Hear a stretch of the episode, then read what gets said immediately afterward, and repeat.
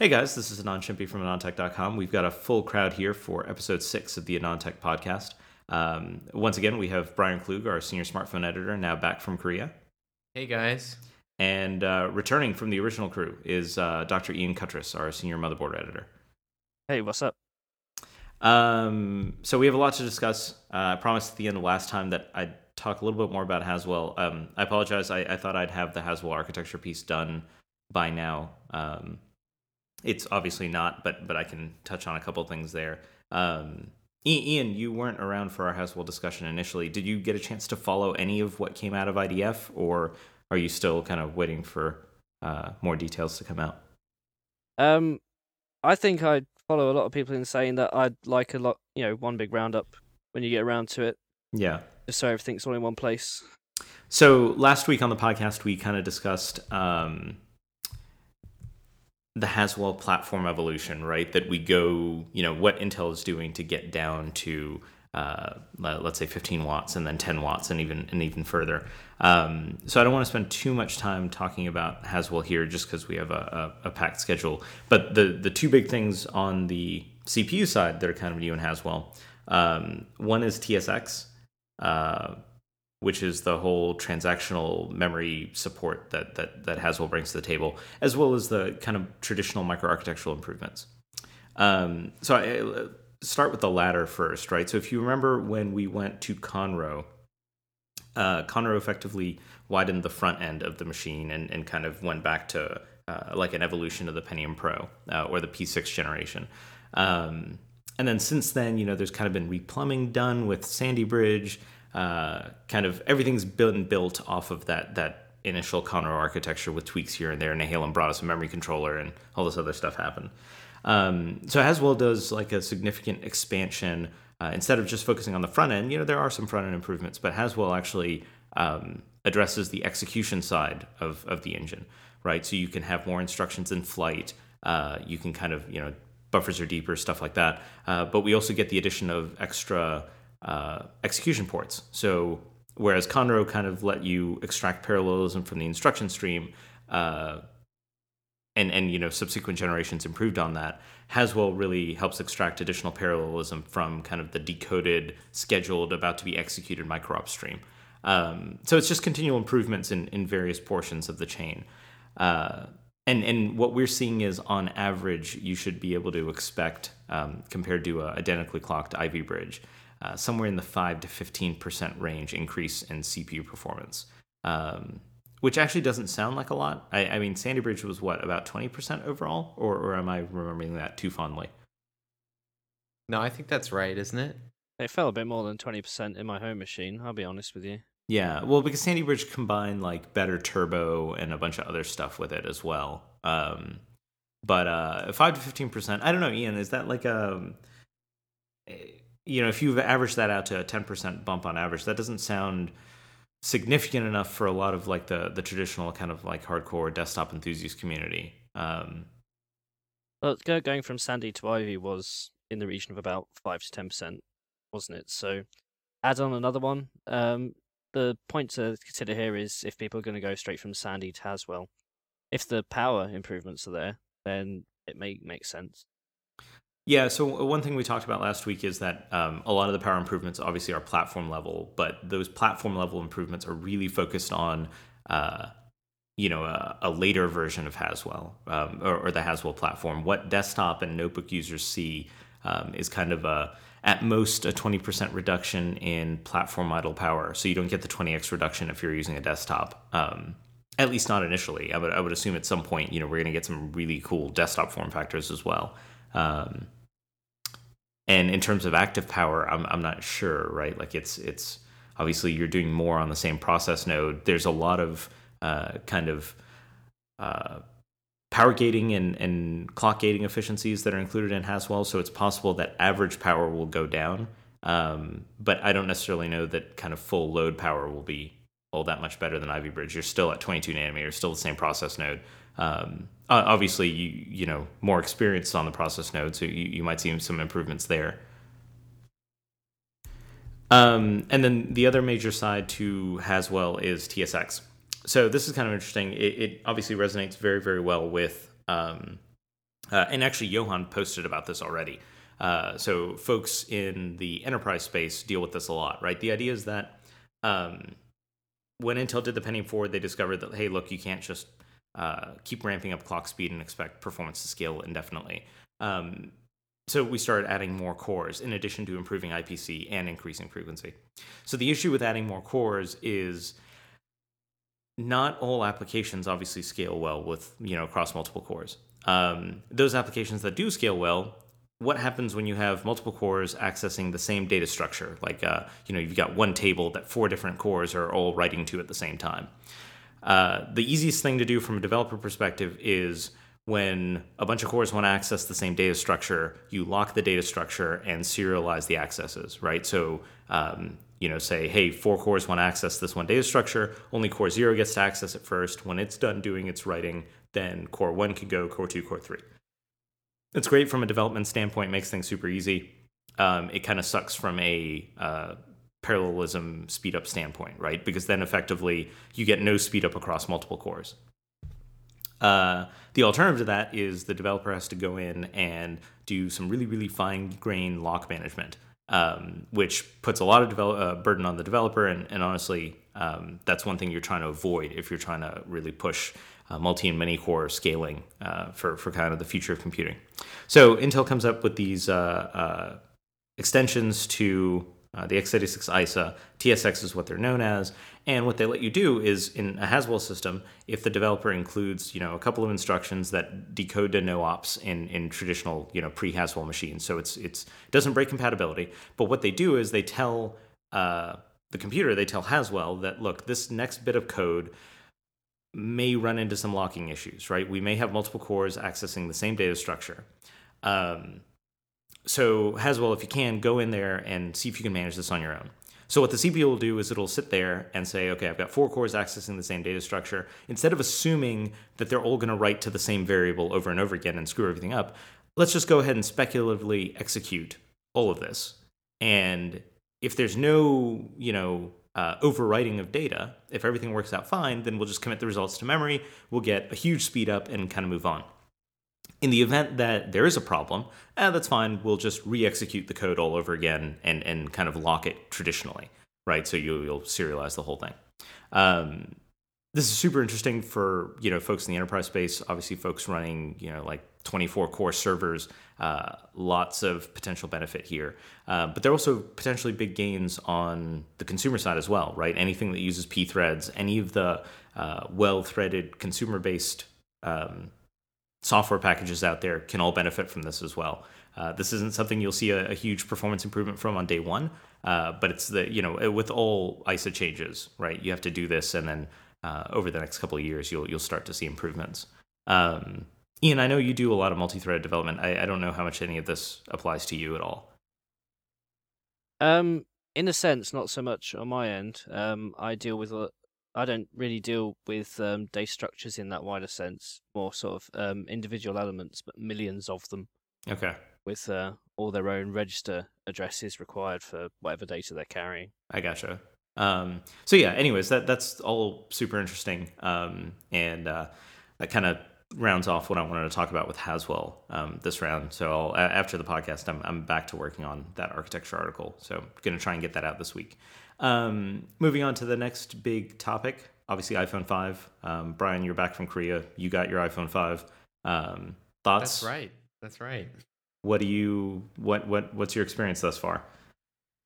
Of the iPhone 5 or yeah. Korea? Uh, we'll get to Korea in a second. I want to talk about the Optimus G. okay. um, let's talk iPhone uh, 5 first. Well, I mean, I think I think our impressions, or at least mine, are the same as what they were like when I was at the demo room. Honestly, nothing nothing has really changed. It still feels, you know, very thin, very light, kind of like an empty metal box in some ways.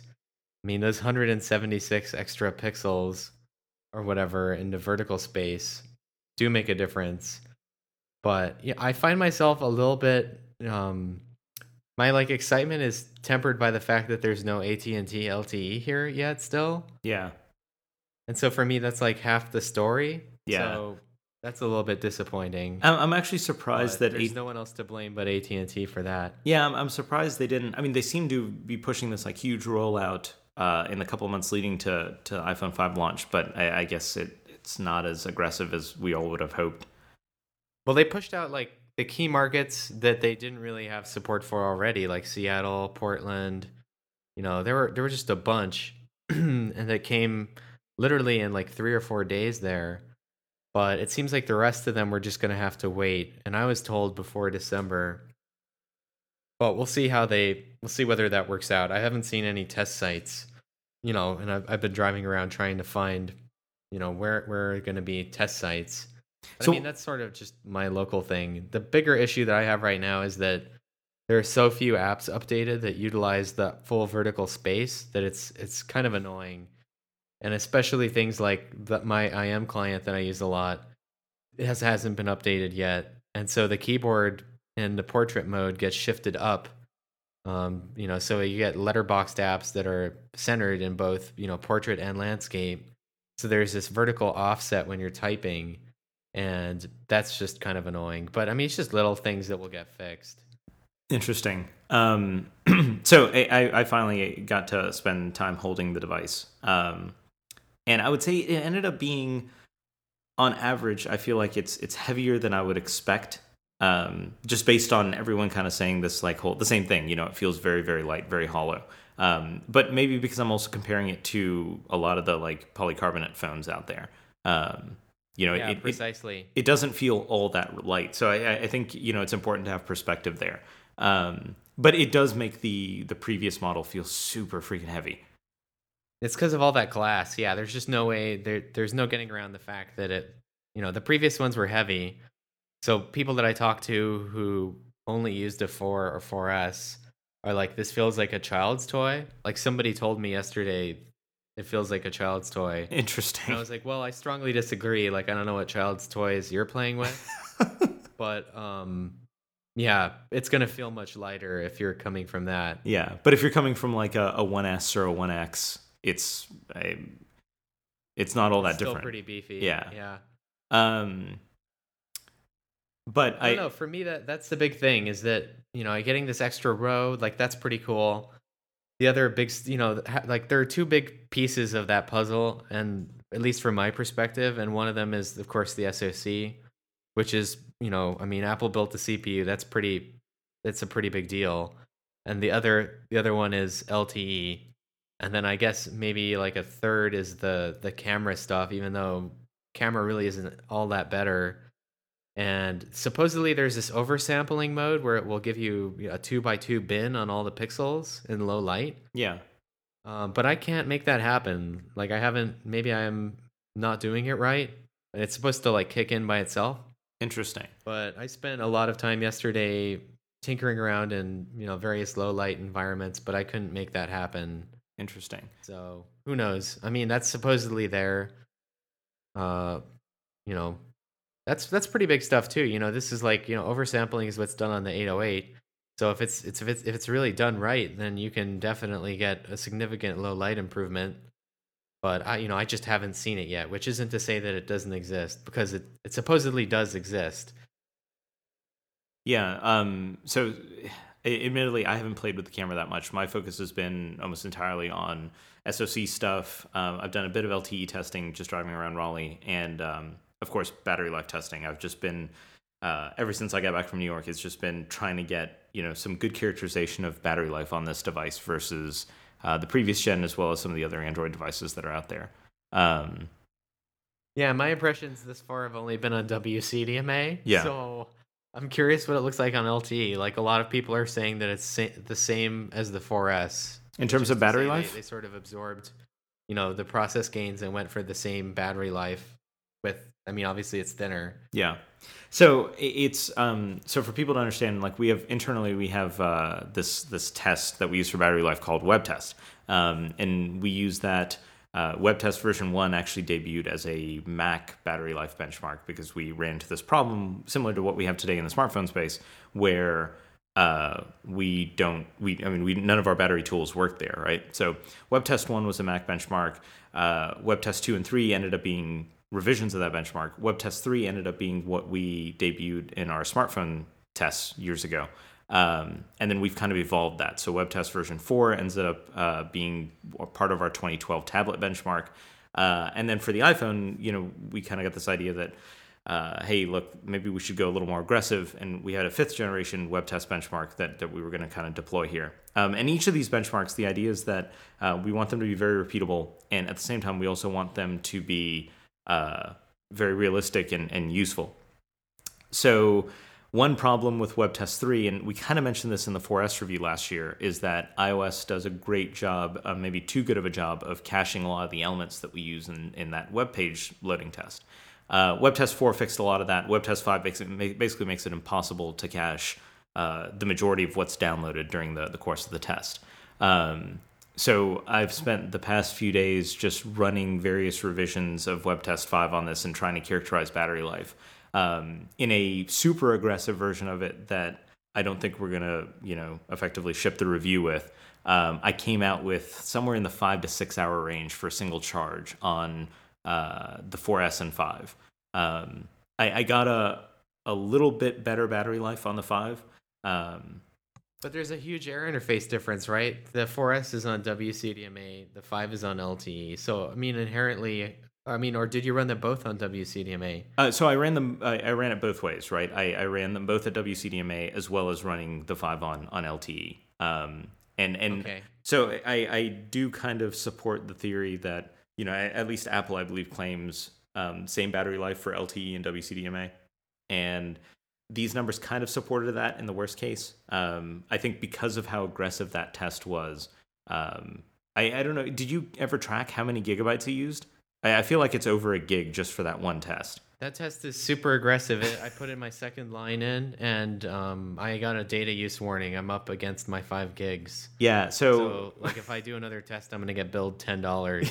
yeah, so I I toned that down because I thought that was a little bit aggressive. Um, but uh, so because of how data heavy that test was, um, I feel like LTE actually had a race to sleep advantage over WCDMA. So battery life was actually a bit longer on LTE. Um, but this this new version that we're debuting here, um, uh, I guess WebTest 5 Beta 2, um, it, it tones that down a bit, and actually the phones are running right now. And I'm basically showing a 10% gap or a 10% improvement comparing WCDMA on the 4S versus uh, LT on the 5. So I have to go back and, and run it on WCDMA on the 5 as well. Um, but it, it does seem, the 5 does seem to be a little better. Uh, I don't know if it's necessarily like uh, significantly better. And I don't know how it compares to the 4 yet. Um, yeah, I'll run that because I still have the 4 yeah. kicking around.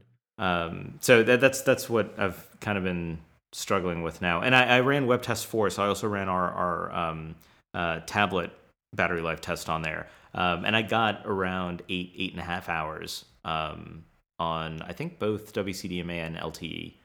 Um, uh, yeah, actually, in that one, I think it was like eight, eight hours, 20 ish minutes on LTE, and then just about eight hours on WCDMA on the five.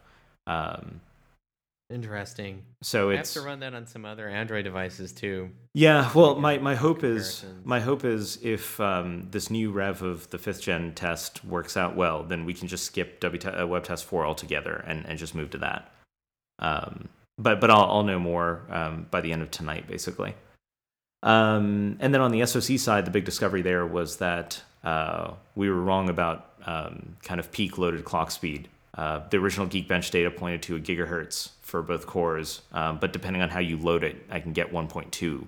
Um, not a huge difference.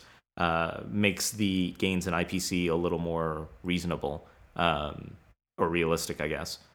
Um, but yeah, I love how yeah with Geekbench, it, you have to you have to do that. It doesn't. It shows it to you on its first load up and that's it unless you force quit it. Correct. Well we saw that actually and the only reason i, I thought to look for that is because that's a uh, like that's a rookie mistake that all the even the pc apps used to do too right? Like they would just grab clock speed at start and then report that at what the clock speed happens to be for the rest of the run.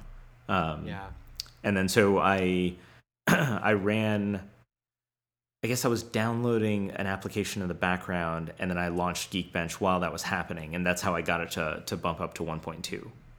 Uh huh. Um, Interesting. Well, I saw tethering too. Yeah, so t- tethering sometimes would do it. Um, yeah, there was just a bunch of stuff that I would try and do in the background to kind of load the cores up to get them to you know increase per, uh, their frequency, and then you know load up Geekbench after that. Can I Um, just say I'm not a huge fan of Geekbench yet. yeah, it's what. What are your complaints about it? Stuff like this, and then stuff like I'm just really not sold on it being comparable cross-platform yet. No, I, I agree completely. Like everyone's, and that that's why in our performance preview, I was like, you know, just focuses uh, uh, this focus on this comparing the iPhone iPhones to one another, because I saw a lot of people comparing back to like Power Mac G5s and doing like, Yeah, stuff like that. I Yeah. don't know what that's about. and and you know, you and It I, fails to parse. yeah, you you and I saw this. mismatch. you and I saw this when we tried comparing Android to iOS data. Some of the Android stuff doesn't add up at all, right? Like if you if you actually if you look at Geekbench under Android and compare two platforms that should be performing a certain way, it's not comparable data. Like that's why we don't use Geekbench in the Android space. Yeah. Um, well, and and the dev, I mean, he emailed us. I feel like he's working on making that better. yes, But I, I'm just not really sold that one is native versus one is running on Dalvik. yeah, I feel like that might be the issue. I haven't spent enough time looking at it, but yeah, ever since I saw we we saw those numbers when it first came out for Android, I've just had this like bad taste in my mouth. Yeah, no, I would so I strongly caution anyone against like drawing conclusions based on you know how much better this is or worse this is than uh, Exynos Quad or or Krait or anything like that. I, I, I don't think we have sufficient data to do a good cross-platform comparison here. Um, Yeah. So have you had time to actually use the phone? Have you played around with it? Yes. I mean, you're always on the you're always getting calls, right? So how does this how are you battery life testing? Yeah, so I um, basically I had to add another line, and then I had Oh, to yay. proactively call everyone from. I've got like a Sprint phone that I that I the the Motorola Photon Q. So I've been calling everyone and confusing them with that number, and basically Oh, saying, "Hey, no. if you need me, call me over here." Um, so yeah, but uh, the you know basically I got the phone at eleven something a.m. on Friday um, when I was still in New York, and I used it for that whole day.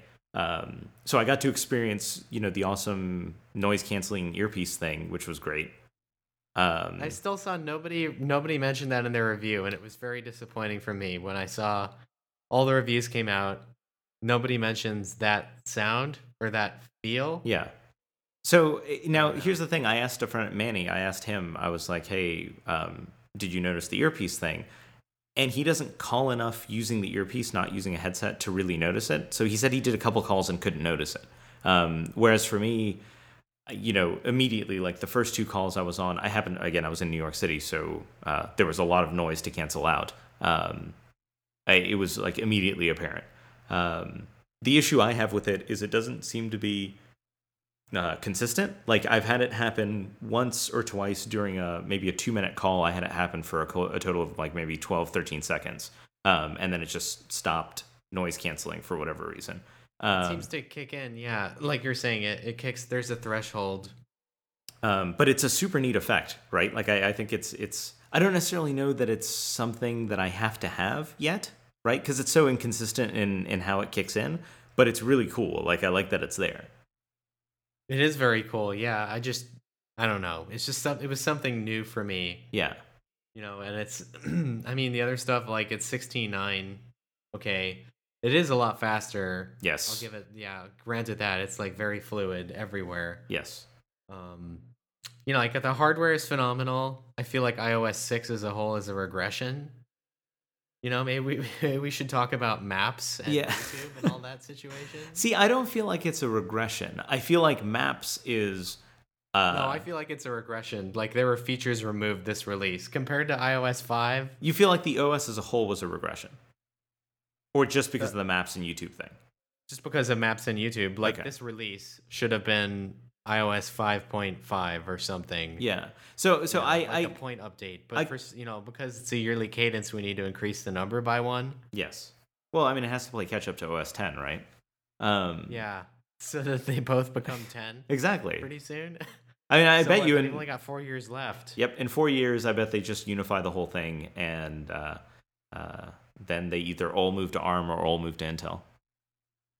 Wow, that's scary. That's an interesting prediction. I kind of like that. right? Like it's it's you know we talked about this a little bit last week, right? Like it's it's if mainstream client computing goes to 10 watts and ARM is competing in this you know one to two watt space, that's not a lot of gap for them to make up. Now I'm not saying that that means that they can deliver a great 10 watt part, but it's a lot more believable than ARM coming out with like a 100 watt you know beefy completely separate design CPU.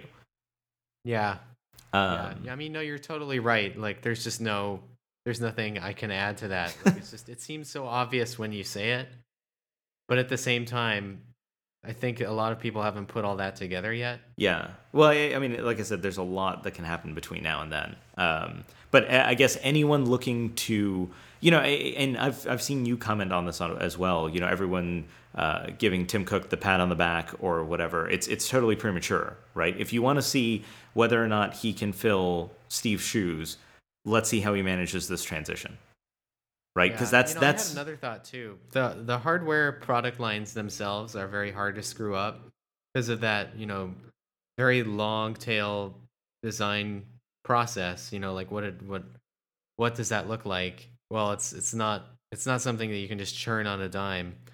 But the software side, that got me thinking, like, would is this exodus away from Google? Just sort of like we're following the the two points that Steve set off into oblivion, or you know, this is a man that frequently would change his mind instantly, which is something that it takes takes a lot of guts to do, and say, hey, maybe we really shouldn't be you know reinventing maps here. Maybe we should extend you know the olive branch or the checkbook or whatever you know and pay for the api right i mean ian you're in the uk you've seen how messed up the maps are in the uk i don't i don't think you're not an ios user or anything but i just that's what i was trying to communicate in my sections of that ios 6 maps review when i said you know outside the us and outside california it it you know like it falls off fast right? Like I, I've told people, unless unless you're on the West Coast, basically your maps coverage is abysmal. You know, like you have no 3D anything. I don't know. This is this is me. Um, so for me, I, I used uh, uh, I used maps quite a bit in New York, and it wasn't terrible. But I felt like one, obviously, the lack of um, uh, That's a flagship market, though. I mean, come on, it's got 3D stuff now. well, no. So so um, I I was more concerned. So the lack of um, public transit mapping was an issue for me, um, and uh, you know, because like I want to go places on the subway, and I you know it would be helpful to have a mapping system that that could do that. Um, yeah. so well, you, luckily you had the RAZR M, right? Yes, I had the RAZR M. I also had the One X. Like I had other things, but it, it's Yes. just you know I was there. A friend of mine was there with me, and um, we'd be like, okay, let's you know go here for dinner, and then I'd say, oh crap, I, you have to. Can you look this up on your phone? like hey, I can't. I can't actually map the subway route there. Um, so he just made fun of me a lot the whole time. Um, and then there there were other things that I noticed where I would try to. I, I remember I was in Times Square and then I was just trying to go a couple blocks over. I was just trying to figure out where that was, and so I, I wanted to use the the new navigation, you know, turn by turn navigation stuff, and it basically told me to walk sixty feet and then just magically teleport to my destination. Like it just it just stopped. And so that was kind of frustrating. And again, you know, having a friend who was using a 1X right next to me, there was just lots of fun being poked in my direction.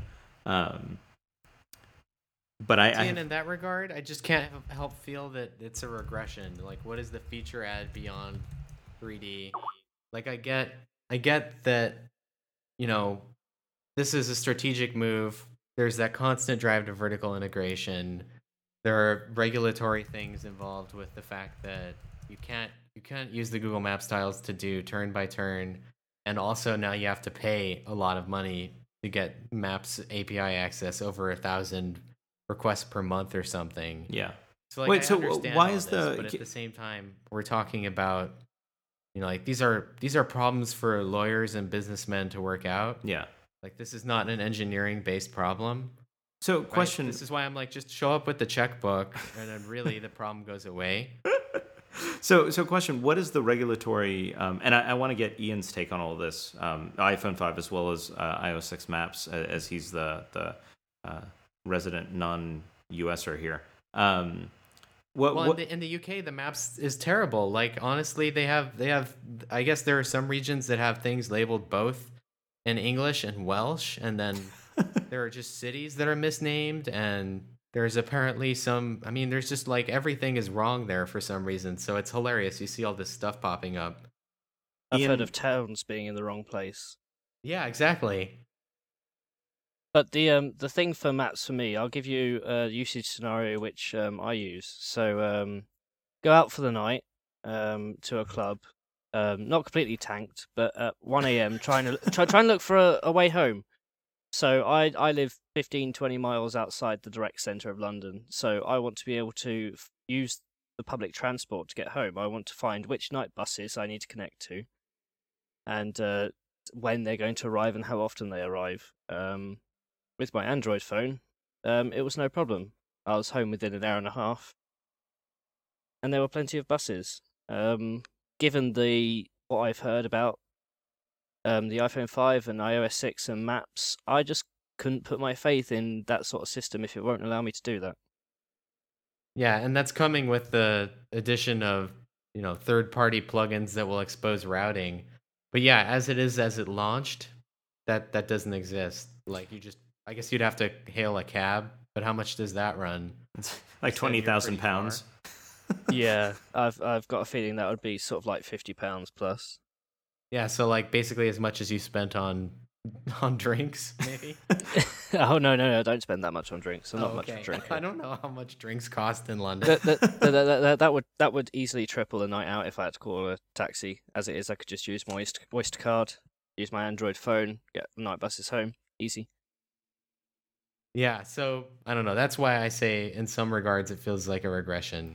So the maps thing, I, I it's it's frustrating for sure, right? Like it's it's uh it is a pretty significant undertaking in my eyes, right? Like to to even contemplate going up against Google in this regard.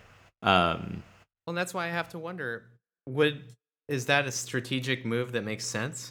Because big data is not Apple's bread and butter. Yes, Apple's bread and butter is industrial design, executing on products, and delivering you know like this consistent user experience across everything yeah.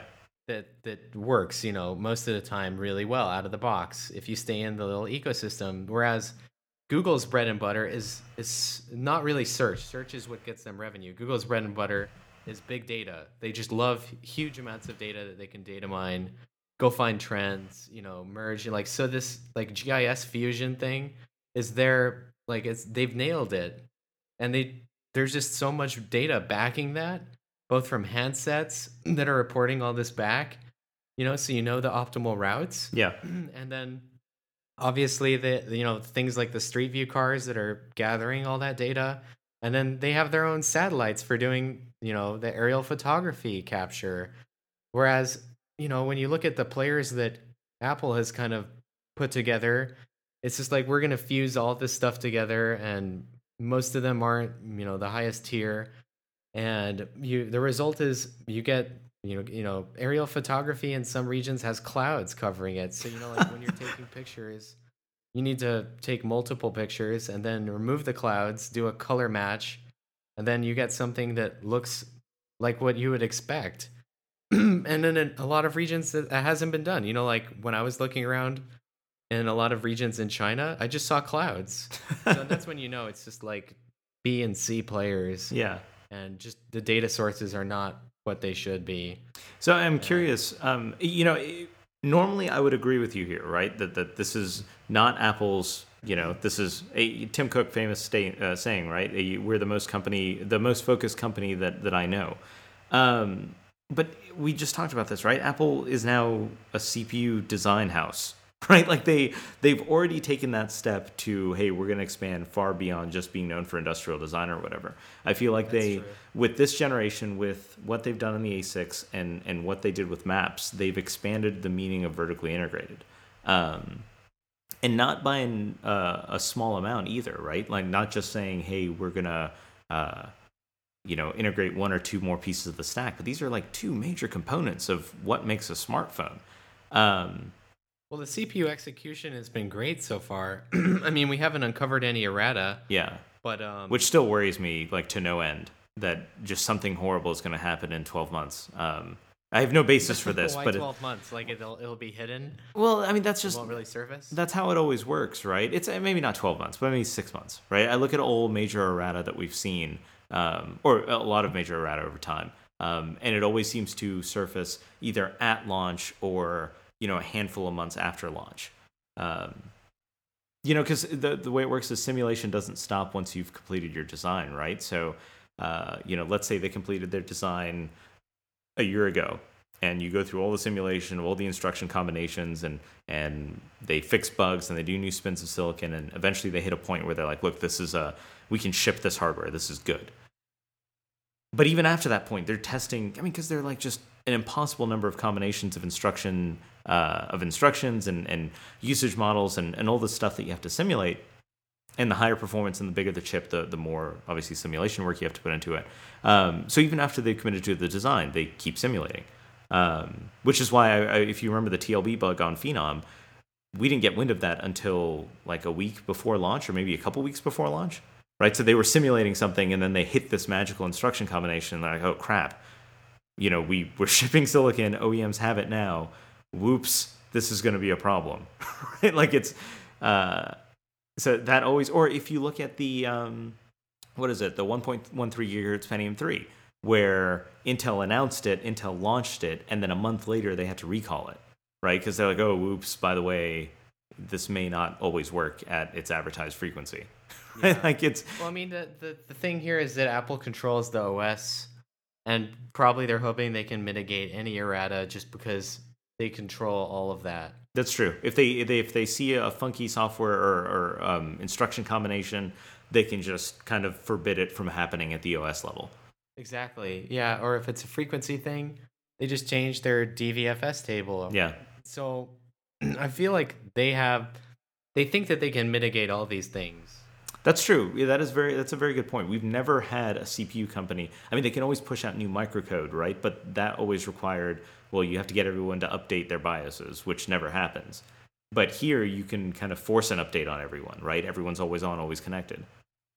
Yeah, and it's a phone and it has this OTA structure. Yeah. So I mean, I'm just playing devil's advocate here. Who knows whether they can execute? No, no, that I think that is a really, really good observation, right? Like that, that, um, uh, that kind of even lends credibility to this idea that look, Intel really needs to adopt these always on, always connected. Like the PC has to go there because it, it fixes a lot of issues. Right from their perspective, the ability to, to kind of guarantee that everyone who has this device is pretty much connected and has a system for, you know, where you can deliver these sort of updates and, and get them working and in there quickly versus well, you got to make sure you know a guy down the street that knows how to do a BIOS update for you, right? Like if you're a general consumer. Well, well, excuse me. So what what about the um the fact that Intel did try to do some of that with with MeeGo? Um, I mean they they wanted to have their own OS, right? Like yeah. they they almost did, and they would have been at the same sort of we control the OS, we control the CPU, we know how to both you know best integrate all of this together. That's true. I mean, I hope I wish MeeGo went somewhere. Um, I think they picked a great partner. I think they were blindsided by the the Nokia Microsoft deal. Um, and I think, like most aspects of Intel's push into phones, they were not aggressive enough. Um, you mean on the phone space? Yeah. So I, I'm I'm not I'm not entirely sure. Um, but yeah, so so there's that. Um, anything else that we want to talk about on iOS six?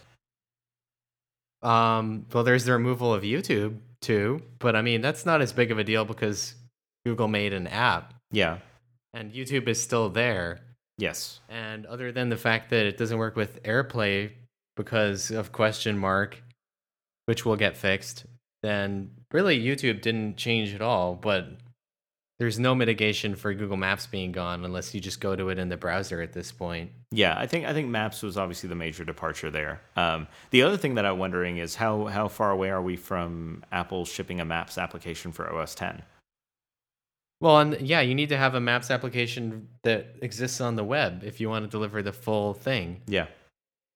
No, that's true. Like I- it's shocking to me that that didn't launch with the whole the whole suite. I feel like. Sorry, go ahead. I- if they released the web application sort of like Google did first, then they would be able to iron out all these bugs before it came onto the iPhone 5. And it's easier to submit um, trouble things on that than it is on the phone. Like I've been submitting trouble things. Like when I went up to the Sentinel Peak to take the panorama comparison shots, I used uh, you know turn by turn on iOS, and the last part I recommended going the wrong way on a one way road. So that's just like their data source didn't have that marked as one way. You know, so I submitted that, but it's it's a pain. Like it's not easy to submit those type of requests on the phone. Yeah. Who does the driving directions for the uh, Apple Maps? Is it Well, some of the some of TomTom? this some of the street data is TomToms. I mean, there's a bunch. I published the webpage. You can go look, and then um, of course your your own code does the pathfinding and routing. So that's sort of like left as something for the reader, an exercise for the reader, or in this case, Apple to implement. But I mean, obviously, even the best routing, you know, software won't get around the fact that sometimes you need to have you know your your maps data appropriately labeled for this is one way so just Uh, stuff like that i don't know Yeah, I do It- wonder what the long term play here is, right? Like if if I mean obviously Apple's a huge company, right? They have to have a roadmap for this. And making this kind of a decision doesn't come without some sort of commitment to that roadmap. Um, so the question is where did Apple fall on the spectrum, right? Is it, hey, we shipped this and we didn't think it would be that bad? Or is it, yes, we know it is where it is, but we have confidence and a lot of money and we know we're going to fix it. Um, and we have a roadmap internally that we're just not sharing at this point to get there. see but that's totally against the previous apple mo like the previous one would be we just won't ship it until it's ready Yeah. or as, as, as you know uh, you know i guess it in this circumstance because of the api changes and google wanting money and you know they kept they kept changing what the api rules are and that license supposedly is up and maybe their hands were forced and you know and i read other interesting theories too which are well maybe the team the maps team wanted this integrated so they pushed it out the door and that forces everybody's hand to include it Yeah. so, I mean, you can just guess either way, but I mean, your normal user doesn't really care. It's just like it doesn't work. Yeah, exactly. Um, I don't know. It's interesting. I mean, I, I think the the good thing is it, it it leaves a lot of opportunity for other players in the market who, you know, perhaps couldn't gain access to this hardcore iOS user to actually tempt them over, right? Which is good. It it, it provides competition. It provides a reason for people to consider other platforms. Um, you know, Well, the, absolutely, yeah. the one common trend I encountered when I was in New York is every non tech related establishment I went to, um, you know, like during downtime there, I'd, I'd go visit a friend or, you know, go to a restaurant or go anywhere. Anywhere I went, and when people asked me what I was doing, all they cared about was the iPhone part of it all, right? Like, and, and this happened actually two weeks prior when I was in New York everyone asked me while I was there and why I was there, and I told them, you know, Google, you know, Motorola announced new phones, Nokia announced new phones, and everyone there, they just responded the same way. They're like, "Oh, it's not the iPhone. I don't really care." Um, That's so bad. See, my friends used to be that way too, but now they they know that the majority of my work is Android. yeah, but so, So, so, there's less of like it's like nobody is nobody has cared. Like I've been in public with the iPhone five, and nobody's been like, "Oh, is that the new iPhone yet?" yeah. No, it's it's and it, this isn't just I like I didn't have a lot of my friends there. This is just normal people I'd run into in like businesses or whatever, and you know they would always say like it's just they just care about the iphone i mean i was uh sitting in central park like working on the iphone 5 performance piece right like i literally I just got the phone walked you know the couple hundred feet to central park and i'm working on it and some like russian ladies walk by and they're like is that the new iphone 5 and they just start asking me questions about it like it's it's there, I think there's this whole focus um, in in a lot of these communities um, that that's just very. Look, if it's Apple, I'm interested. Otherwise, you know, it doesn't have anything to offer me. Um, so I, I think this you know uh, the the kind of teething issues or the the growing pains with Apple's own Maps app gives the leaves the opportunity for for Samsung and some of these other guys to uh, at least start having conversations with those owners, um, which I think Absolutely. is healthy. Yeah. I think it's very healthy. Um, so actually, I wanted to switch gears here a bit. Uh, you know, talking about Android. Um, Ian, you were just at the Motorola Intel launch for the RAZR i. Yes, How was that? This is was this your first smartphone launch? this was, and um, not being too clued up on smartphones, a little bit of it was confusing. Um, must be said. Um, but it was a very sort of high level launch. They weren't going into very much detail about um, what was inside the phone, just how it looked and how it's. And they kept pulling numbers out of out of the air about battery life regarding compared to the iPhone 4S and the iPhone 5. Yeah, that's unfortunate. like that's that's just how all smartphone launches seem to work. Unfortunately. Um, and I was I was playing around with the RAZR i afterwards, and one of the engineers said, um, "How do you like it?" And I said, "It's got two problems." And they said, "What are they?" And I went, "The iPhone 5 and the SGS 3." Interesting. That's pretty bold. That's pretty bold. I like that. so I'm guessing we're never getting invited to another Motorola London event after that. Oh no no no no! I, I did say in good humor, but um, no, I mean that that is a good point. Like it's it's so the RAZR i is just a repurposed Droid RAZR M, but with the Intel Medfield platform inside versus um, you know the the Snapdragon S4 based the the one we have here on Verizon. Yeah, because you guys don't have LTE yet. Well, you sort of do, but it's not fully ready yet. no, we don't. Um, we should be getting it with everything everywhere, Yes. which is which is the um, high level company over two of the UK carriers. So we're going to have three different out of those two carriers. I can't remember which ones they are at the minute, but they're going to have shops for each, and then they're going to have new everything everywhere shops. I think I it's believe it's Orange and T-Mobile. yeah. So we're going to have Orange for the sort of value because over here in England we have a thing called Orange Wednesdays, whereby if you have an Orange phone, you can get a two for one on cinema tickets on Wednesdays. So they're going to keep that with Orange. T-Mobile's going to be sort of the high end, and everything everywhere is meant to be the ultimate enthusiast. But everything everywhere is going to have LTE soon, and um, then everybody else is going to come up with it sometime next year. Well, wait, you guys get two for one movie tickets just for subscribing to like your wireless provider? Yeah, what the heck is this? Why- Is this news? no fair. yeah. so so um so so so if you have um a sim program with Orange, you can tec- uh, text a certain number, they'll send you back a code, and then uh, um at least Odeon cinemas I definitely know that you can get um two for one cinema tickets on a Wednesday evening. But obviously, it's very popular on a Wednesday because of this deal.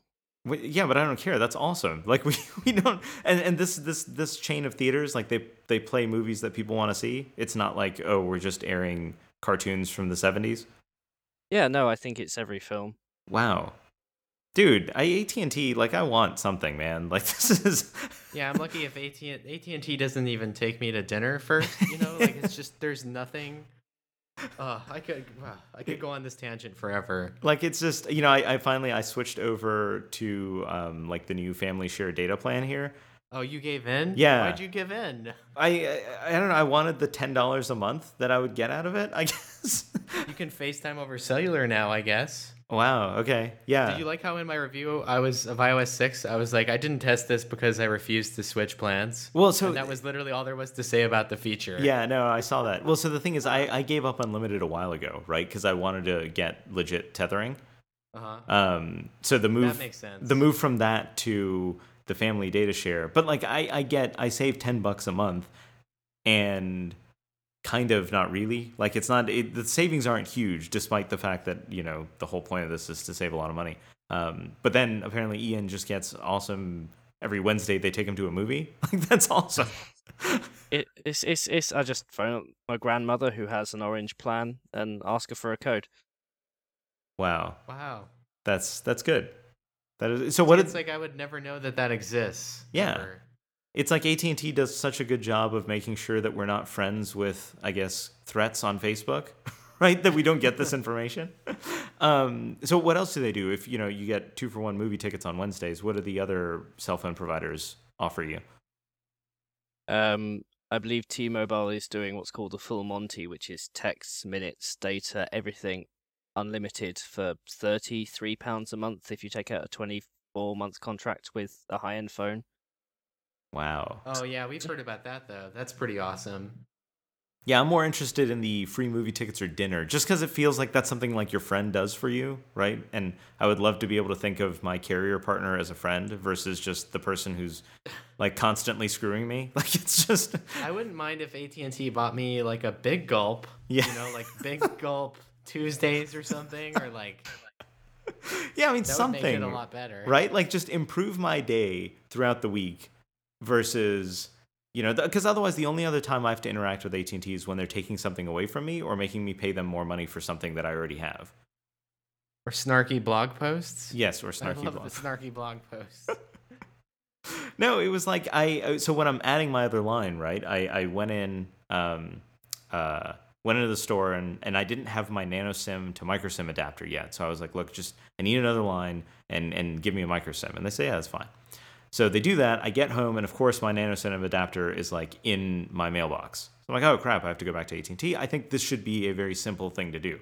No, what results is like a 4 hour long half in the store, half on the phone process that never fully got resolved and it ended up being Wow. uh, really? or resulting in my i guess one of my sims getting canceled in the middle of the night it was just a pain I'm really jealous. I didn't get a nat. My nano sim, the micro sim to full size sim adapters got sent back to the the sender because USPS decided I was no longer living here. oh when you were like gone in korea or whatever When I, well, it was when I was gone to HTC, and then there was something else before that, wasn't there? yeah So like all together, somehow that ended up being like two weeks, and then I didn't check my mail for like the the twelve hours I was back or whatever. and then they were like, "Oh, well, because because uh, the carrier saw your mail piling up, we just assumed that you were vacant, so everything was returned to sender." wow that's a pretty big assumption Yeah, but apparently they're allowed to make that assumption, so I had to go through the process of like, I live here, please give me mail, and then like just hope that nothing important was in there. But you, I'm you- sure that my adapters were. you're enjoying Gangnam Style too much. Yes, I was. okay so let's let's talk about that you were you're in korea you got to play with the lg optimus g Yeah, so LG flew us out, and now we can talk about what I was there for, I guess. And Yes. that was the LG Optimus G, which is um, their latest and greatest device. And of course, it includes the APQ 8064, so that's quad core Krait at 1.5 gigahertz with Adreno 320 graphics. which adreno And- 320 did really well versus the iphone 5 and gl benchmark Right? Yeah, it's like up, it's really far up there. yeah uh, it's just like rivaling it. So Mhm. I mean, yeah, Adreno 320 is a pretty competent beast so far. Um, but of course, because it's an APQ part, it also needed to have uh, an off uh, discrete modem, discrete baseband. So in this case, it's MDM 9615. So this is the sort of Fusion 3 uh, SoC and baseband combination that Qualcomm has been pimping. So we've seen Fusion 1 and Fusion 2. This is Fusion 3. And so yeah, they flew us out to go play with it. It has um what is it? It's like uh 1280 by 768 display, so it's a little bit wider than 720p. And the the construction is great. It's like um it's it's a solid piece of plastic, but it has metal it has glass on the front and back. And it's very very well built and um I don't know. I, I they so when I got when I got to Korea, they gave me an uh, LG Optimus LTE two, which is an eighty nine sixty phone. That's the, that's the current latest and greatest. And then um, that was provisioned on U plus. And then when they gave us the you know the Optimus G to play around with, these were hand assembled units because they haven't entered mass production yet. then we took our sims out and put them in that phone and used it for the remainder of the trip. But yeah, it's a great device. 13 megapixel camera, although the the pixels are only 1.1 microns. So yeah, and there's an 8 megapixel version that doesn't have a bump on the back, so the camera module is flush. But yeah, it's a very very potent device, and it's gonna be coming to the U.S. soon, and they're gonna have a lot of traction, and we're gonna see it a lot more too. So yeah, that's that's sort of the long and short of the LG Optimus G. Um, so you, you got to while you were there. Um, I, I kept seeing really cool photos from South Korea from you. Um, were those taken on the Optimus G, or was, was that on? Yeah, the one the ones that I tweeted were all taken on the G. That's awesome. Um, and you are you allowed to discuss where you were when you tweeted those photos? Uh, you mean the DMZ? Yes. Yeah, that's okay to discuss. So I mean, on the last day, on the last day, they took us to. Um, so they did. They let us do some sightseeing, and they brought us to. You know, like there's these three stops that everybody kind of makes on the DMZ, and one is sort of like this this kind of interesting slash a little bit unnerving amusement park thing. It's like amusement park slash memorial slash this is where your DMZ tour begins area Wow. and that's the last that's where um you sort of transition from like a civilian car to like a a bus that's sort of militarized and you know allowed to go closer to North Korea and through these checkpoints. And so we we took some pictures there. I mean you can see that you could see the DMZ you know you could see like some armed guards. There's a bridge where you know prisoners of war came across.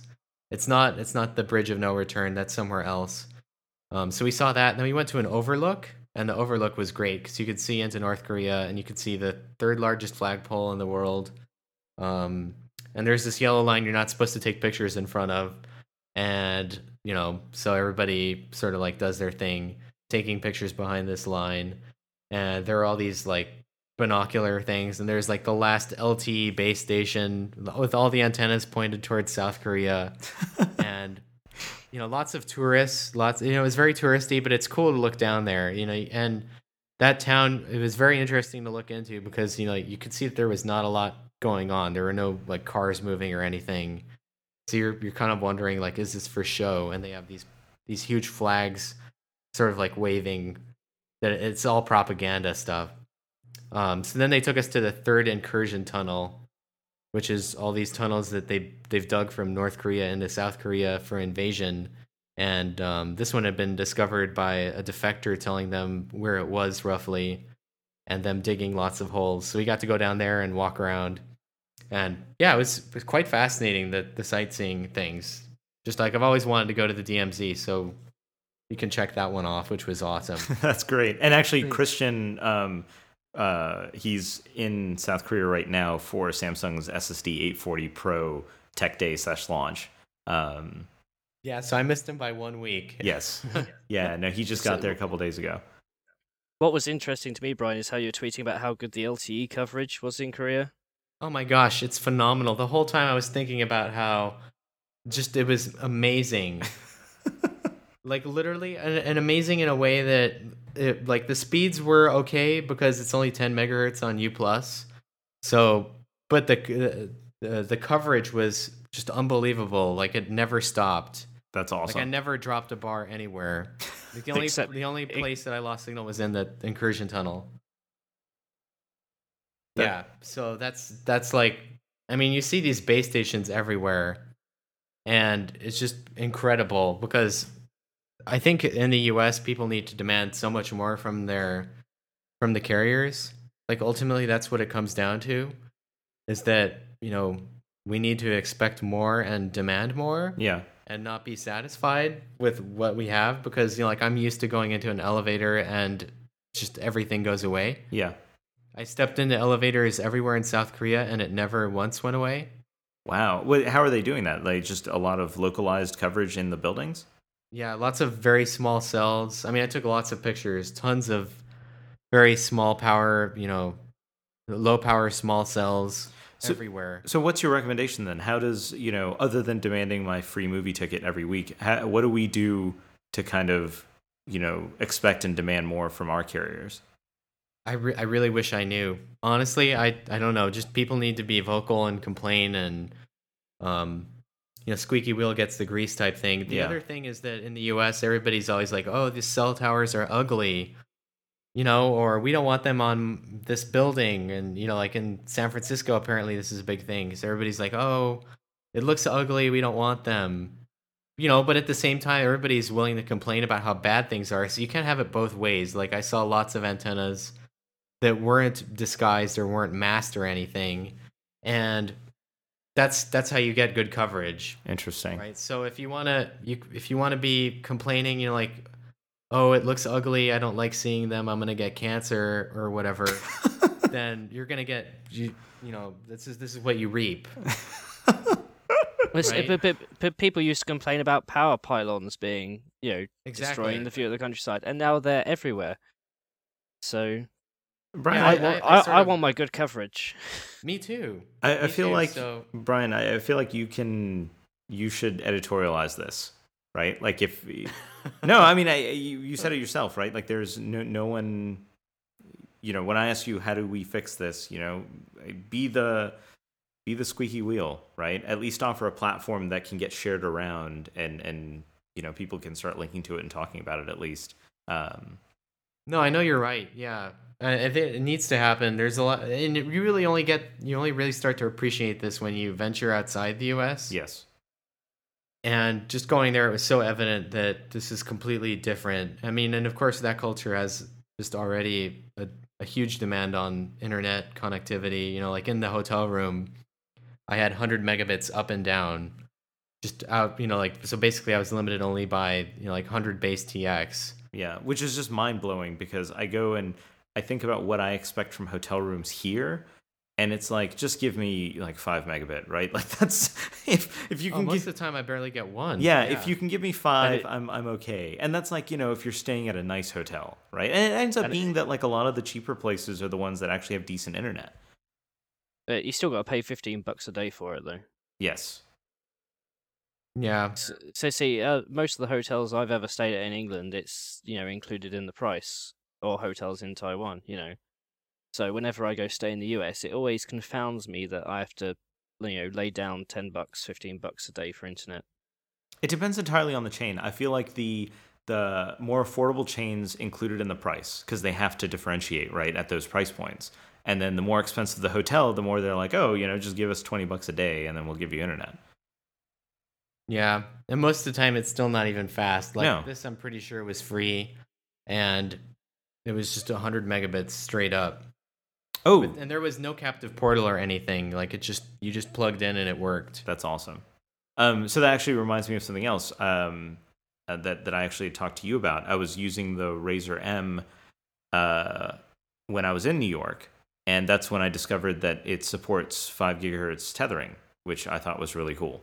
Um, That is very cool. Yeah. like it's it's it went from not being able to i mean i was staying in times square so obviously like doing anything at 2.4 gigahertz is just impossible um, so i went from not being able to like get an internet connection or you know barely being able to conduct transactions of data to uh, i just manually specified channel 153 or 157 and then boom it was perfect like even in the middle of times square i could still tether and it, it worked um, and it's weird like there's no like toggle for it. The only way is you have to go into the mobile hotspot settings and manually specify uh, one of those five gigahertz channels and and then it works. Otherwise it's um you it defaults to 2.4 gigahertz.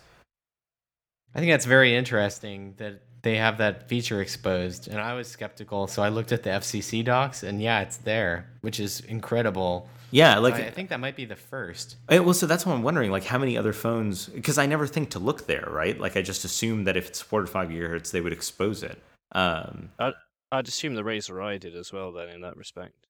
it's possible i don't know what wi-fi stack they use there Ra- RAZR i's is a TI WiLink, I believe. oh yeah that's right that's right um That's part of the Medfield platform. That's right. um i don't know so that was a cool feature um, I haven't seen. I haven't seen. I mean, I always check because I always do the hotspot tethering test. Um, and I've I haven't seen that feature on any phone. So that's the first that I've heard of it, which is awesome. Um, so even on like the the old Droid RAZR or RAZR Maxx, Yeah, exactly. There's no five. There's no five gigahertz AP there. Yeah, no, it, it's it's like I didn't believe it at first, um, and I checked. My laptop negotiated at five gigahertz. Um, I tried to connect it from from the connect to it from the iPhone 4S. It wouldn't work because the 4S obviously doesn't support five gigahertz, um, but the five does, so it would connect to it. Um, I don't know. It was just really interesting. It was totally unexpected. Yeah, that that caught me by surprise. At first, I was like, "Wow, something must be wrong," because exactly. this is, uh, you know, like I mean, we've done a little, you know, like we had a reader email and talk and mentioned that it was probably DFS, which makes sense. It makes sense in retrospect, and so clearly this this one hasn't implemented. Although, did they only expose certain channels? Like, was it only one? The higher channels? Yes. Was it only It was 153, 157, and a couple others. Okay, well, those are the non DFS channels. So, So, you can you explain that to everyone listening? I, I don't know that everyone knows what Yeah, you're talking so about. that on five gigahertz, you're you're sharing spectrum with what ends up being radar a lot of times. Like I believe it's also the the terminal Doppler weather radar, the TWDRs. There's a couple other too, but so um, it, because you're sharing some of those channels with the with that's you know spectrum that's used for that, the access point needs to be able to detect the pulses from those those radar systems and then dynamically change what frequency the channel is on. So that's where you get DFS dynamic frequency selection. And what it will do is just avoid those those channels whenever it sees a radar or some some other transmitter fire up. Um, and so not all not all the channels on five gigahertz are you know regulated that way, and it's sort of a market by market thing. Um, but in the U.S., I believe it's like one 149 and above are all non DFS, and then there are a couple below. I always have to check because it's it's not really worth memorizing unless you're doing this every day. yeah. But the the non DFS channels also give you higher. They also have a higher power, maximum power. So that's why I'm always telling people when they're setting up their five gigahertz APs at their house, like go for 149 or above because you know the access point will let you go at higher power most of the time, even if it's not saying so. And also, it doesn't have to worry. You don't have to worry about DFS or anything. So obviously, in a mobile phone, you'd need to implement all of that checking, and that's just kind of a headache. So I guess the mitigation is just implement the channels that aren't affected by DFS, and you're good to go. Yeah.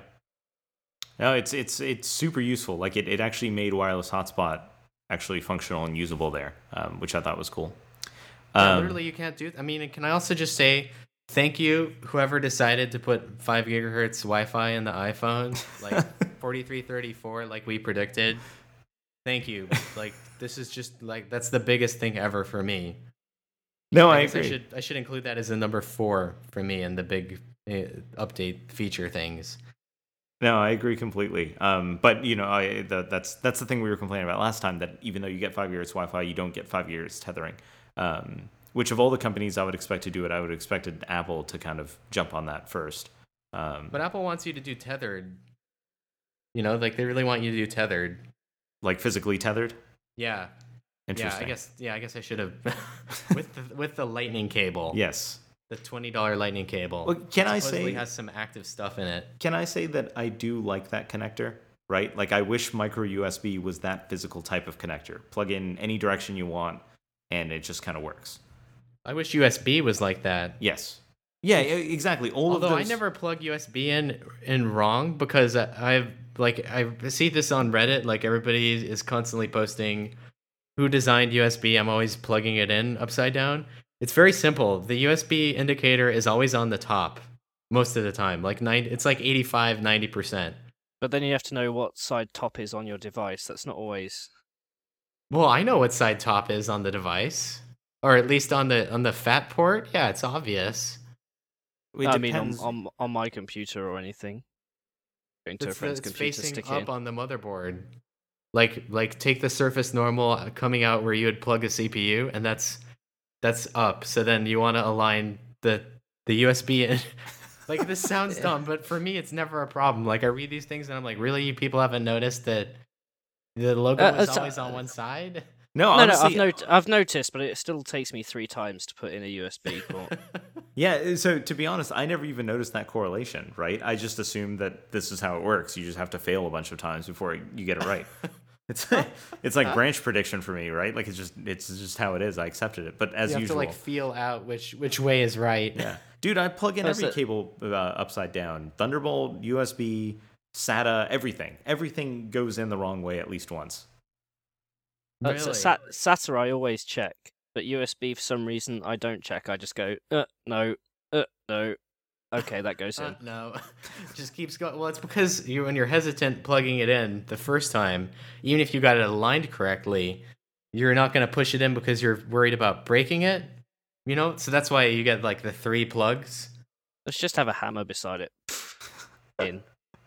See, it's it's actually even worse. Like I remember way back when I had a motherboard or a system or something where like the USB port was physically broken when I received it. So I like tried to, you know, stick it in, you know, the right way, the wrong way, the right way, the wrong way, and I kept doing it, kept failing every single time, and eventually I had to look at the USB port and I was like, "Oh, they just they just screwed it up. It's not me." And I think that's like psychologically ruined me for life.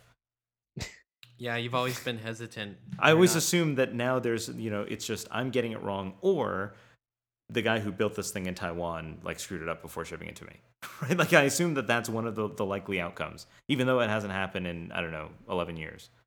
Gotcha.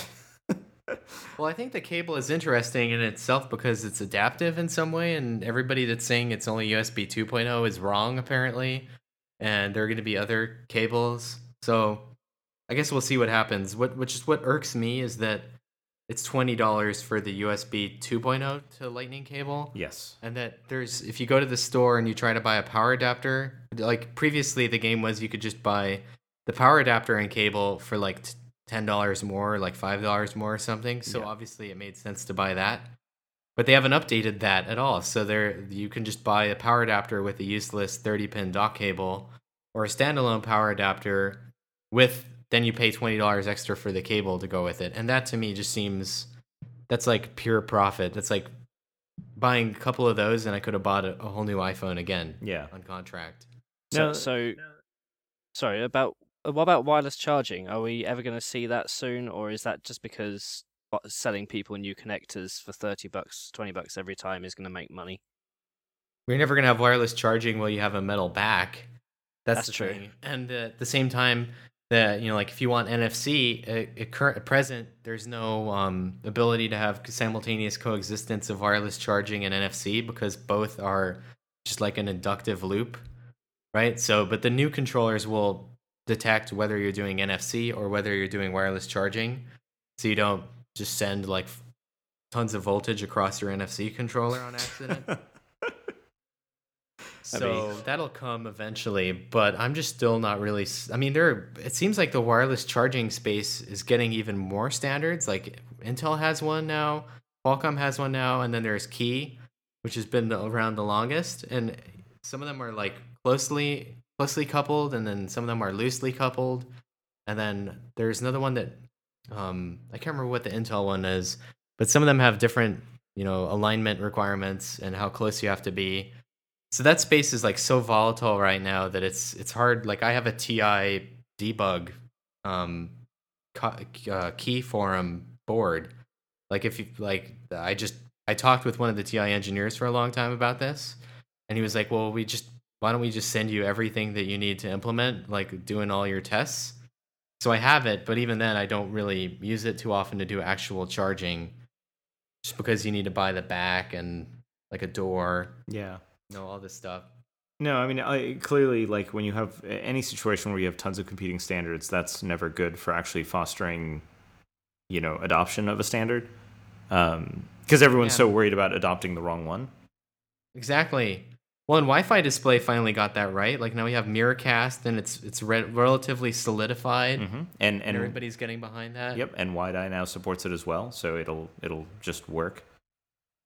See, and I, I really like that, and I think people are the OEMs re- recognize that if they want to compete with Apple, they need to do it with standardized approaches that sort of commoditize all these things that are otherwise, you know, they exist for the Apple ecosystem, but they're not going to exist for you know like just HTC or just Samsung. Yes. like it's it's going to need to be much broader. So what's interesting to me is, um, and, and, I agree with all that. Obviously, like those are the learnings we had from the PC industry, right? That you have to have standards, and they have to be free or, or low cost enough where everyone implements them, and and that's how you get, uh, that's how you build like a nice base ecosystem for everyone to kind of uh, play in. Um, the interesting thing to me is is the choice in naming for that connector.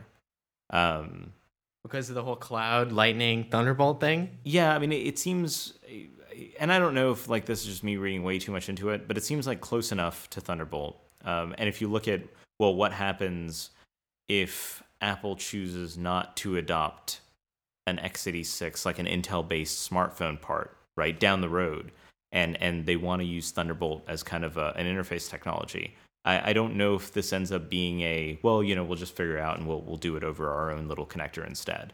Um, if that ends up being like a, a plan B. Interesting.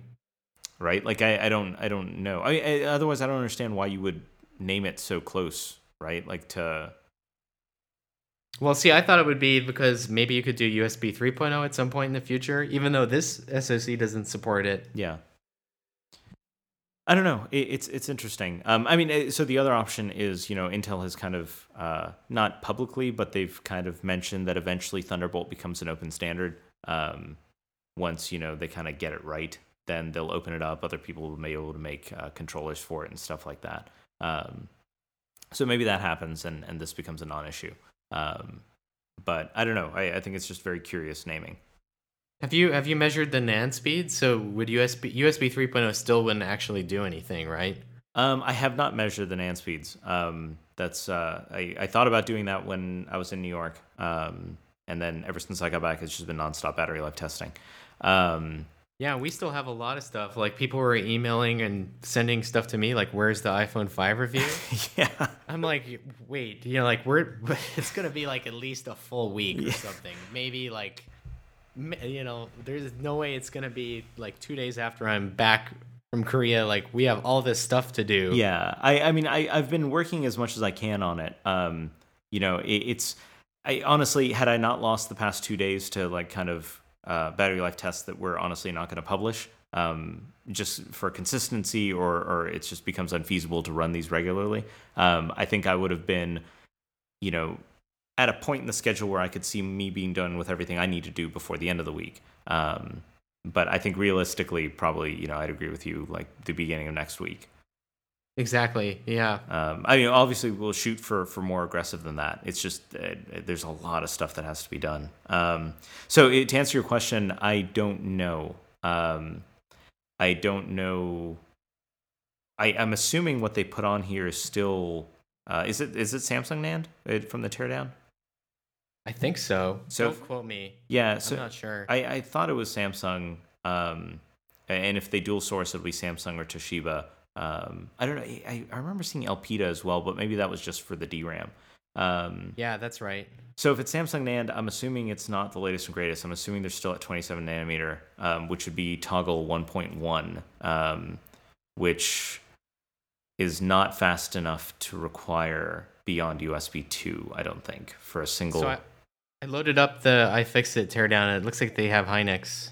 Hynix, interesting. Oh, that makes sense. Yeah. Hynix is like really cost affordable, uh, cost effective. I, I don't remember. I think Hynix might be ONFI. Um, I need to look into it and see which which ONFI spec they implement.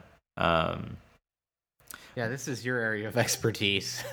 yeah, I mean it's it's uh, so we last time what did what did we say? They were like in the 20 to 40 megabytes per second range, right? For for NAND speed. Um, yeah, I think so. Yeah. Yeah, I mean, it's physically possible to do faster I/O than that, um, especially in some of these like multi-die configurations. The problem is I know nothing about what kind of controller they've implemented. Right, like where everyone else falls short is they use like this really bad eMMC controller um, that just just can't push data. Like it's just really bad. It's basically a USB stick in a or an SD card in a in a phone. Um, yeah, exactly so I, I don't know. And, and this is what i've been talking to you about. Like i keep waiting for the day when apple integrates all their Anobit stuff right? I think that what they did with the a6 makes it very clear that at some point they're just going to build in an ssd controller. And that's why they bought Anobit and it's just going to happen. Um, and now that Samsung with the SSD 840 said that, hey, you know, we're going to ship a mainstream consumer drive that uses three bit per cell MLC NAND. Uh, if they can do it, then that means that everyone else isn't that far oh, far away from being able to do it. Do something that's high performance and and um, uh, high endurance as well. Um, so so that'll be interesting. But uh, honestly, I don't know. I haven't dug that much into the NAND side yet. Um, I, I do want to. That's that's kind of next on the list. Um, I need to find someone with a 32 gig model. I have access to a 16 and a 64. Yeah, I have the 64. Yeah, um, I don't. I only bought one this time. I was like, I'm going for the max. yeah, I don't. Oh, and I got it unlocked too, the shady unlock thingy. So how did you confirm that that worked? I put in a T-Mobile SIM. Okay, so you you just um... and I tweeted a picture of it working. No, no, I, I saw that, but uh, that's true. I, how did you and you just like prison filed down the SIM? That's right. Okay. Exactly. Yeah. And well, that's why I'm like, I need my nano SIM adapter because now I can't do anything with my T-Mobile line. Yeah, yeah, no, that makes sense. Um, I need to do that. I need to get a T-Mobile SIM. How how did you? Um, so so do you want to explain the shady unlock? So there are a couple different sites that do this. Um, the one that I used, I can't remember. It's like I am, uh, imzdl.com. So like I'm not personally recommending them, but they've built, uh, but it works, and they've built something of a reputation originally around doing this um, this UDID proxy registration thing so that you could run the betas even though you weren't a developer. And now they've gone into factory unlocking for AT&T locked iPhones. So basically the way this works is they register as an Apple reseller and then they submit the unlock token requests against Apple and they get them back and you know as long as AT&T doesn't really find out then it works. So so now, if AT and T 35 finds bucks. if AT and T finds out, can they reverse the unlocking procedure? No, no. This is like the way the Apple architecture works is that it's like permanent as soon as you get the token, and even better, it's permanent uh, on your on your out. Like if you go get it replaced, you get it replaced with an unlocked one. Really? unlocked. So how does that work? It does. It, does it now come up like when Apple, you know, you go to the Genius, he looks at your phone and he's like, "Oh, this is unlocked. I'm going to give you an unlocked one." Precisely. Wow, that's awesome. Yeah, I've seen screenshots of the back end, and it shows up as factory unlocked true, and um, so yeah, that works. And yeah, I don't know what else there is to say about it. No, It's no, like that's- authorized unlock true. That- it works. It's kind of sketchy. Like it's obviously very shady, but at this, I have no no qualms about doing this. Especially if we're not going to get our free movie ticket. Like I just. Yeah, this is my free movie ticket, even though I paid thirty five bucks. yeah. Um, so I know I uh, wanted to, uh, Ian wanted to talk about Borderlands 2, which I kind of don't want him to talk about because I, I haven't played it yet and I'm afraid like I have way too much work, but I, I, I want to hear his thoughts on it.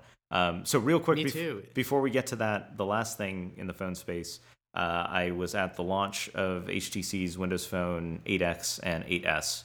Um, and it'll still be a while before we get our hands on devices but uh, and and Brian had kind of looked at them and, and used them prior to, to this announcement, um, and he was telling me about how good they feel and, and how well HTC did this round. Um, and I have to agree, man. Like in hand feel of the 8X and 8S, personally, I thought blew away. You know, handling the Lumia 920. Um, I, I, See, that's what I thought too, but I couldn't really say anything until until it was public. yeah. Um, no, I, I totally agree with you. Like, I, I didn't expect it. I was like, you know, it, it's, you know, it's just going to be another Windows phone. But I really liked the hands, the, the feel of these things. And I thought HTC did an awesome job with all the colors and the styling and all of it. Like, I, I just, HTC today is so different of a company than HTC like 15 months ago. Um, it's just unbelievable how much they've changed.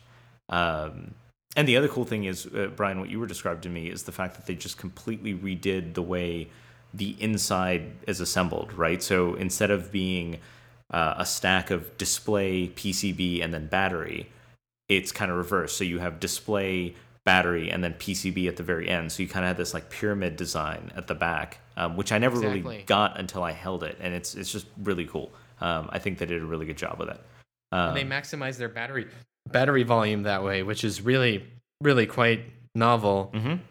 No, and of course then your antennas aren't being blocked by a big battery, so yeah, just like it's uh, it seems obvious now, but it's it's an interesting approach. It's it's really well done. I was I was very pleased with it. We we still obviously um, Microsoft is still on its hey you can't see or know anything about Windows Phone 8 or Windows 8 or whatever. So we weren't allowed to touch much beyond like the lock screen and a few like canned demos. But um, Oh, so they let you pass the lock screen. they let us pass the lock screen, but we weren't able to tap anything. Um, Okay. For anything else, the demo person had to sit there and say, "Hey, this is me playing music," or "Here's a movie." Um, So the normal on rails thing. yeah, it's just Microsoft being Microsoft again, unfortunately. um, so, anyways, that's that. Um, Ian, Borderlands 2, do you have it? Have you been playing it? Um, yeah. So Borderlands 2. Wow. Go buy it. It's amazing. seriously, seriously. So um, I used to be quite an avid gamer. I did I did clan gaming. I did the whole you get home from school, don't do your homework, play on your games console for several hours and at the weekends. Um, but now as I've grown up, you know, I less time to play games, so I have to pick one or two a year that I want to play, and my one this year has been Borderlands 2. Um, for those of you who don't know Borderlands and Borderlands 2, um, the whole series, it's a futuristic Western action FPS RPG. So, okay. so, so, so, so you run around, you gun stuff, but like Diablo, you can pick up 87 bazillion guns. I think the official uh, term is. You know, decide which equipment is better, and then go play story mode. Um, where it differs from most FPSs in modern day is single player is about 30 hours long, um, compared to Call of Duty, where you're struggling to get beyond 8 or 12. Um, and the big appeal for me is four player co op. So, um, jumping online, especially with my brother, I th- we did three hours last night. So while you guys are running battery tests, I've been um, playing Borderlands 2. no fair. Um, but the uh, the the the, the big uh, the biggest draw for me, apart from being a big fan of the original game, which I think I completed about five times, um, was the amount of uh, technical videos that came out, particularly regarding PhysX. Um, PhysX, the addition of secondary physics, non non important game physics, just to make it look better. Um, I've always been quite skeptical of this t- technology ever since it was released. Um, plus, I've always been uh, an AMD GPU user in my system. But the minute I saw the video online on YouTube, um, go have a look. The the physics in Borderlands 2 is just amazing. You fire an acid gun on the floor, and acid will spew out from where you've shot. And as you as people and NPCs walk through it, they will disturb the gel on the floor or you shoot shoot the floor and tons of rubble comes out. You shoot it with a shotgun. Tons of rubble comes out, flags waving, big explosions. It's essentially I'm now converted into a- green team Nvidia gamer. Um and wow. That's tha- huge. thanks to it's it's it's the the way that Nvidia have worked with Gearbox software on this, um, in order to create all these immensely good looking particle effects. It's it yeah. So I, I sort of went into playing Borderlands 2 biased because I loved the first. Um, so if I was to write a review for AnandTech on it, um, it would be quite biased, I guess, in that regard. When I get- yeah, but for- who for- for- better to know what what's different or like changed? yeah. Like I So- played it is- Borderlands one, but I couldn't finish it. I don't know. Like my attention span and the the amount of work that I have, I guess, makes It's- it really it's- small. I don't know. It, it it it plays on the whole role playing game. You know, you have to grind a little if you like. If for me, games like Diablo and Counter Strike Source, they were sort of my my bread and butter when I was younger. So Borderlands Two sort of mixes both of them up. Gotcha. interesting. Unreal Tournament three had the same sort of like physics secondary things. Like, what what was the one gun that shot green goo? I can't remember the name. This is so embarrassing, but it it would do the same thing. The there was- biogun, yeah. Yeah, that's right. And it would like shoot out, and it was very it was very like I don't know. It was very rewarding to see it like splatter all over the place. Something about Well- that one, yeah. well, Because well, well, I had when- that XPS notebook with the physics card inside. wow. The the Ageia Yeah. one. Yeah, yeah, back in the day. So that was like you could use this, you know, and it would shoot. It would make the biogun look awesome. Wow. Did you ever meet Manju Hegde? The uh, I guess he was the old CEO of Ageia. No, Uh, no. You have to meet him. He'd probably be really, really happy. Yeah, well, I spent like a, a lot of money on that notebook, so wow. Yeah, you know he's he's at AMD now. interesting. Yeah. well, that's kind of ironic. Well, he was at Nvidia for a while, and then he ended up at AMD.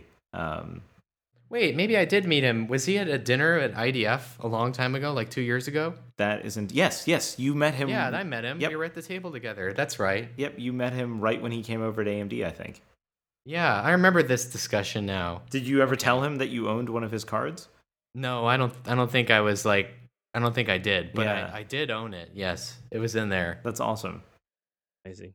Uh, I'm probably going overkill on the PhysX because you can use it with something as little as a 8800 GTX, you know, really old NVIDIA cards. Um, I've got a 560 paired with a 460, um, which is totally overkill. Um, I want to replace them all top to bottom with uh, GTX 680s. Just need some money. So is the is the 560 is that not enough to drive graphics and physics at the same time? Um, it's more the fact that I had a spare 460 lying around. Okay. So I decided, so I started to stick it in and put it in as a dedicated PhysX card, which is so immensely easy to do in the NVIDIA control panel. It's like three clicks, and boom, I've there just up all the settings on my screen size, and off you go. Um, the the, I mean, Brian, you played Borderlands One, and it was the graphic style was sort of cartoony. Yeah, it's very it? stylized, but it's awesome. You know, like I like different styles. I thought it was so- very pretty. Yeah. so what they've done with Borderlands 2 is essentially put kept the same style but such an immense fine gloss on everything to do with lighting and again the additional physics. I'll keep talking about it because it's awesome. I'm sure when See- Nvidia finally listens to this, I think they're going to be very pleased. For years, they've been trying to get us to say that you know PhysX was actually useful and, and a worthwhile uh, kind of addition. Um, and this is the first time I think anyone is uh, on our side has, has ever given it a glowing recommendation in, in any application before. it's it's it, I can tell the experience that I had with Borderlands 1 on an AMD card. It the game itself wasn't physics enabled, I don't think. But then moving to Borderlands 2 with the Nvidia cards, the it's it's it's more immersive. That's that's the key feature when you're talking about gaming. It's I quite easily happily play three four hours online co-op, just as long as my brother doesn't run off and finish all the quests before I get a chance to even read what they're talking about. um, now, so here's the the real question: Would it push you? It sounds like it would push you to consider an AMD, uh, an NVIDIA GPU over a similarly performing, similarly priced, or maybe even a better priced AMD GPU because of this. Yes. Um, Yes. wow, if- really? if if if somebody came to me and said, "Look, I play games. Um, I love Borderlands. Recommend me a GPU at this price point," I would instantly go to Nvidia. But as a lot of games, you know, they are GPU dependent. So So here's the other question: Would your recommendation change if the person wasn't a huge Borderlands fan? Like they're going to play it, but they're not as into it as you are. then I, I'd probably consider performance and price performance, Okay. or, or I'd ask Ryan. He still owes me like a couple GPUs because I was like, I need more GPUs for my cache computation stuff. And there was like a 5870 that was going to go to Chris, I think. And I think it went, like, I gave him my 5870 because he just needed it more. yeah. We'll have to follow. so up how with many them. bit how, how many bitcoins do you have? I don't do bitcoins, sadly. Just Brian likes having lots of compute at his disposal. Yes. Don't don't don't we all? Um, cool. Well, I think we actually made it through our entire outline without hitting the two-hour mark, which I think is a good accomplishment. Um, and on that note, I should get back to iPhone battery life testing and trying to forget everything Ian just said about Borderlands 2 because I have to get through this week. and um, Uh, uh, you, you guys got it three days before we did, before the rest of the world did. Really? So Yeah, so I was I, I was there rocking in my chair back and forth, waiting for it to unlock on Steam. Yeah, I think I I was in New York and you were in Korea, Brian, when that happened. Oh, okay. Yeah. Yeah, I No, missed all of this. No excuse. I'm um, going to Scottsdale tomorrow to test some LTE and then meet up with people. yeah, that'll be cool. And uh, So, yeah, I, I'm, so I'm- am, am am I going to have to wait until you play it and then before uh, I decide whether I want to write a review or not? Um, no. I mean, you can you can decide to write a review. Um, I I'm I'm intrigued. I feel like for our next podcast, I need to go out and play this thing. Like, I just the issue is I need to somehow play it and have the play time not come out of the insane amount of work time that I need to put in this week, right? Because like I have we have something cool coming out later this week that I don't think I can talk about yet. Um, and I still have to get through Haswell, and I have to not completely let Brian down on the iPhone 5 side. So I yeah, we you have a lot of stuff. I mean, everybody has Yeah. a lot. I can just see Brian's, hey, where's the battery life data? And I'm like, oh, I don't know. I'm just uh, not not done with the battery tests yet. Ignore I wish the... I could help more, but but there's just no LTE here. No, and that's fine. I actually, Oh, and I've also asked Vivek to help a bit. Um, that's good. Yeah. Yeah. so we, I mean, more data to average together, it's never going to be worse. I agree. I agree. Um, anyway, so on that note, uh, thanks for listening, and um, we will be back again in a week. Um, there's going to be a lot of cool content going up on the site this week, hopefully, if uh, we can get stuff done. Um, and that's it.